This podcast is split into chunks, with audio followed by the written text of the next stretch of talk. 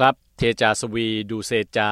ลูกเรือชาวอินเดียบนเรือสินค้าลำหนึ่งของอินเดีย คือหนึ่งในลูกเรือกว่า 2 0 0แสนคนทั่วโลกที่ยังคงติดค้างอยู่บนเรือต่างๆนะครับไม่ว่าจะเป็นเรือสินค้า หรือเรือสำราญที่ไม่สามารถเข้าฝั่งได้ เพราะการระบาดของโคโรนาไวรัส ลูกเรือหลายคนต้องตกค้างอยู่บนเรือที่ลอยลำนอกชายฝั่งมานานหลายเดือน ตั้งแต่วิศวกรบนเรือไปจนถึงพนักงานเสิร์ฟบนเรือสำราญทำให้สหประชาชาติต้องออกมาเตือนถึงวิกฤตทางมนุษยธรรมที่กำลังเพิ่มขึ้นบนเรือต่างๆ ทั่วโลก ที่อาจนำไปสู่ปัญหาการฆ่าตัวตายของลูกเรือนะครับ ดูเซจากล่าวกับสำนักข่าว AFP ผ่านสื่อสังคมออนไลน์ เมื่อเดือนมิถุนายน ขณะที่อยู่บนเรือที่ลอยลำนอกชายฝั่งมาเลเซียว่า แม้ว่าตนรู้สึกเครียดและท้อแท้ แต่ก็ยังคงมีความหวัง เพราะนั่นเป็นสิ่งเดียวที่เหลืออยู่ ประเมินนะครับว่าปัจจุบันมีชาวอินเดียราว30,000คนที่ตกค้างอยู่บนเรือต่างๆ ทั่วโลก ปกติแล้วลูกเรือจะทำงานราว 6-8 เดือนบนเรือ ก่อนที่จะมีการเปลี่ยนลูกเรือชุดใหม่ เพื่อให้ลูกเรือชุดเดิมนั้นได้เดินทางกลับบ้าน แต่โคโรนาไวรัสทำให้เรือสินค้าและเรือสำราญจำนวนมาก ไม่ได้รับอนุญาตให้เทียบท่า อีกทั้งลูกเรือที่ลงจากเรือแล้วก็อาจไม่ได้รับอนุญาตให้เดินทางด้วยเครื่องบินกลับบ้าน ด้วยเหตุผลหลายอย่างนะครับ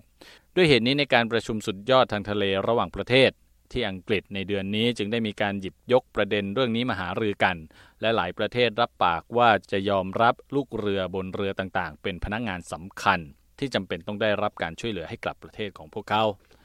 ขณะที่บรรดากลุ่มอุตสาหกรรมขนส่งสินค้าทางทะเลแสดงความกังวล ต่อปัญหาสุขภาพจิตและการฆ่าตัวตายของลูกเรือเหล่านั้น และได้มีหนังสือส่งไปถึงเลขาธิการใหญ่สหประชาชาติเพื่อขอความช่วยเหลือ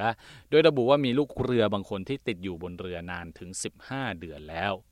องค์กรแรงงานสากลหรือ ILO มีข้อกำหนดนะครับว่าลูกเรือคนหนึ่งสามารถทำงานอยู่บนเรือได้ ไม่เกิน 12 เดือนติดต่อกัน ความเครียดและสุขภาพจิตไม่ได้ส่งผลกระทบต่อคนที่อยู่บนเรือเท่านั้นนะครับ แต่สมาชิกครอบครัวของพวกเขาที่รออยู่ที่บ้านก็ร้อนใจเช่นกันลาล่าโตเลนติโนผู้บริหารองค์กรช่วยเหลือลูกเรือชาวฟิลิปปินส์กล่าวนะครับว่ามีจดหมายร้องเรียนหลายร้อยฉบับส่งมายังสำนักงาน เพื่อขอให้ช่วยเหลือญาติพี่น้องของพวกเขาที่ยังติดอยู่บนเรือ คาดว่าเวลานี้มีชาวฟิลิปปินส์ราว 80,000 คนนะครับที่ติดค้างอยู่บนเรือต่างๆ ทั่วโลก คิดเป็นหนึ่งใน 4 ของจำนวนผู้ติดค้างทั้งหมด ตามข้อมูลของทางการฟิลิปปินส์เชโลกีคาปาโจ ชาวฟิลิปปินส์วัย 31 ปี ผู้ทำงานเป็นช่างประจำเรือสำราญ Carnival Ecstasy ใช้ชีวิตอยู่บนเรือมาตั้งแต่เดือนกุมภาพันธ์นะครับ โดยที่ไม่ได้แตะพื้นดินเลยคาปาโจกล่าวว่าก่อนที่จะขึ้นเรือนั้นเขาแทบไม่ได้ยินเรื่องราวเกี่ยวกับโคโรนาไวรัส แต่หลังจากนั้นเรือสำราญหลายลำของคาร์นิวัลพบผู้ติดเชื้อจำนวนมาก รวมทั้งเรือ Diamond Princess ที่ญี่ปุ่นด้วย เรือ Carnival Ecstasy เดินทางออกจากฟลอริดาเมื่อต้นเดือนมีนาคมนะครับและในที่สุดสามารถเทียบท่าที่หมู่เกาะบาฮามาสได้ในเดือนพฤษภาคม ก่อนที่คาปาโจและลูกเรืออีกหลายคนจะถูกย้ายไปยังเรืออีกลำหนึ่ง เพื่อมุ่งหน้าไปยังอินโดนีเซีย และสามารถกลับถึงบ้านที่กรุงมะนิลาได้ในที่สุดเมื่อเดือนมิถุนายนที่ผ่านมานะครับ เขากล่าวว่าทันทีที่เท้าแตะพื้นดิน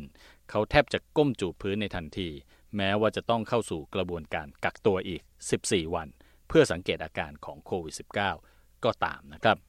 ทรงพศสุภาผลวิเอไทย กรุงวอชิงตัน